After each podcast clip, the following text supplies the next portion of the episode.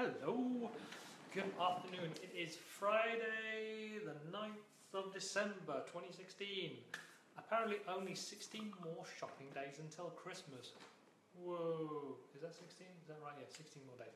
Anyway, this is uh, our daily Facebook Live uh, that we've been doing for the past few days. And we'll be doing on the run-up to our free lesson that we'll be doing next Thursday at one p m U K time. We're offering a free course about eight steps to build a happy startup. Um, so, yeah, if you want to find out more on there, I'm going to put a comment in the comments box. But today, what I'm going to do is, following on from two days ago, we had a Facebook uh, Facebook Live that we're talking about with, uh, with Lawrence, and the thing, the question that was posed was really about uh, finding a co-founder. So the question was exactly was, is it easier to start up on your own with a partner, or um, if life is easier with a partner, what are the best ways of finding the right person uh, to work with? So yeah, one of those interesting questions about, uh, they say uh, in the startup world, particularly if you're trying to look for investment and funding, uh, most investors like to see a team in place. So uh, to have a, a more than one of you uh, working on the startup is so seen as uh, de-risking the startup because there's so many things to do. But what are the pros and cons of uh, starting off or trying to find a co-founder before you start? Or if you want to find a co-founder, how does that work? And I can only talk potentially from experience and also give you some sort of opinions of my own. So, of course, when you're on your own, uh, there's no one else to have to tell you what to do or have to agree on things. So you can move as fast as you want. So if an idea comes to you or you've got to make a decision, the only person that needs to be um, consulted is yourself. So there's, there's definitely speed that can be found when you're on your own. Um, But on the flip side of that is, like, any time that a decision is being made, it is always just on you. And sometimes if you don't know the answer, it can be really scary to, to, to work out what is the next step, what should you be trying to do. And uh, one of the benefits that I found by working with Lawrence uh, from the start was that we had, uh, we could bounce ideas off of each other. And it was it was nice to be able to have someone else who was there to pick up, uh, who could see things from a different perspective, or who could maybe identify something that you'd missed. And also knowing that you're not the only person going through the, the challenge or trying to tackle the question, you know, gives you a lot of strength, and it's really, really helpful to have that. And so uh, I would really recommend, and this is personally from pure uh, personal experience, purely from personal experience, that having a co-founder is really useful when you're trying to start a venture. But then having a co-founder for the sake of having a co-founder is, is of course wrong. Uh, and, and we say this with a lot with the kind of the cohorts we work with, the, the entrepreneurs, about when they ask us about finding a co-founder. And more often than not, it's finding a tech co-founder, because it's helped with the technology. It seems to be the, ch the, the main challenge.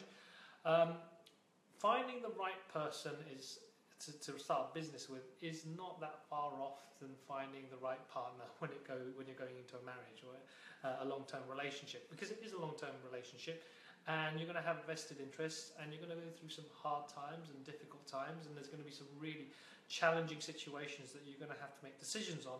And if you're not aligned, uh, and we we really stress this, if you don't have an aligned value system in terms of you don't consider the same things as important, then that's going to create tension and make those decisions a lot harder to make. And so really just choosing people based on the skills they have, I don't think is enough. It really needs to be based on a strong level of trust, uh, and also, of course, having kind of complementary skills. Because if you can both have a set of skills you bring to the table that fills in each other's gaps, that's fantastic. Because then that means you, don't, you need less people on board. And particularly at the beginning, you can move a lot faster. But then when it comes to the crunch point and you're making decisions and you have a conflicting value system that you're trying to make decisions on, then that creates tension and, and it makes it difficult. Um, the nuance on that, which I, I, I kind of find interesting, is you're also avoiding to have this kind of, if you think too similarly and you have this kind of uh, groupthink filter bubble effect where you just reinforce each other's decisions, I think that can also be a bit dangerous, because then Uh, you don't have a, I would say, a critical friend. And I think it's really good to have a, a level of conflict or con, um, contrast in terms of how you make decisions, because then that, I think, adds for variety and also adds for some healthy debate, uh, rather than just blindly saying, oh yeah, let's do this thing because, you know, we, we, we both think it's the right thing to do, but being able to question it at a certain level without creating too, without creating conflict. So that kind of dynamic tension, I think, is really useful. Uh, kind of different viewpoints, which add some real, uh, I think, clarity to, the, to decision making. But then also having a way of communicating that makes it less about I'm right, you're wrong, but more about how we're going to solve this problem and how we're going to move forward. Uh, one of the things that we've been uh, playing around with recently, and with the help of a guy called Maxine uh, John, who works from our space here uh, at the studio, um, this idea of uh, non-violent communication, and I urge you to, to look it up. Uh, it's really an interesting framework for how to, to discuss and communicate with others, not based on imposing an opinion, but also true, and also not just reacting to what people say, but trying to understand where that uh, that message or where that uh, conversation is coming from. What what is it the other person really means by what he's saying? Because a lot of the time, in the heat of the moment, particularly if you're in a business and things aren't going well, uh, you can react emotionally, uh, and emotion is good. But if you're not aware, if the other person isn't aware where that emotion is coming from and they feel threatened by it, then it can become a vicious circle and spiral out of control. So really, I think whether you're a co-founder, it's a co-founder relationship or any kind of business relationship, particularly in a startup, trust is really key. I think being able to have that strong sense that this other person is in it, in, in this adventure with you, uh, and they want it to succeed, rather than them just being there uh, to just collect a paycheck and uh, clock in, clock out. I think that's really important at the beginning. And so how do you find these people? And it's very easy, I think, at the beginning to just look for skills that you don't have. But to have, to have that criteria of also finding people that you click with and who kind of have similar values and similar passions, I think that's really, that's really important. And I think that... Um, that makes for a long-term relationship. But it's really weird. It's like, how can you tell whether someone has a similar value system if you don't know what you stand for as well? And I think that's one of the biggest challenges, particularly when um, people coming through homeschool, some of the lessons that we propose or challenges we put forward for students on that, it really um, makes them question, actually, what do I believe in? What is it that I'm trying to do? What, um, where is the clarity?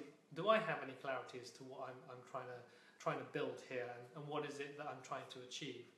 And so I, th I think there's there's an exercise before you start looking for someone else in terms of who you're going to partner up with. You've got to be really clear as to what you stand for and what you're trying to achieve, and have a quite a very um, be able to articulate very clearly what that is, so that it there's no ambiguity. So when you do find someone you think you can work with, they know exactly where you're coming from and what page you're on, and there's no misconceptions, so that further down the line the other person goes, I thought you were, going to, you, were, you were in it for the money, I thought that was it, it was the three-year exit, and actually you were in it, in it for the long haul, it was a lifetime business, it was a business that was going to last five hundred years, for instance. So trying to avoid that conflict from the beginning by being very clear as to what you want and what, you try, what, what you're trying to achieve, I think is fundamentally important for building that co-founder relationship. And the other thing is, I don't think it should be all or nothing.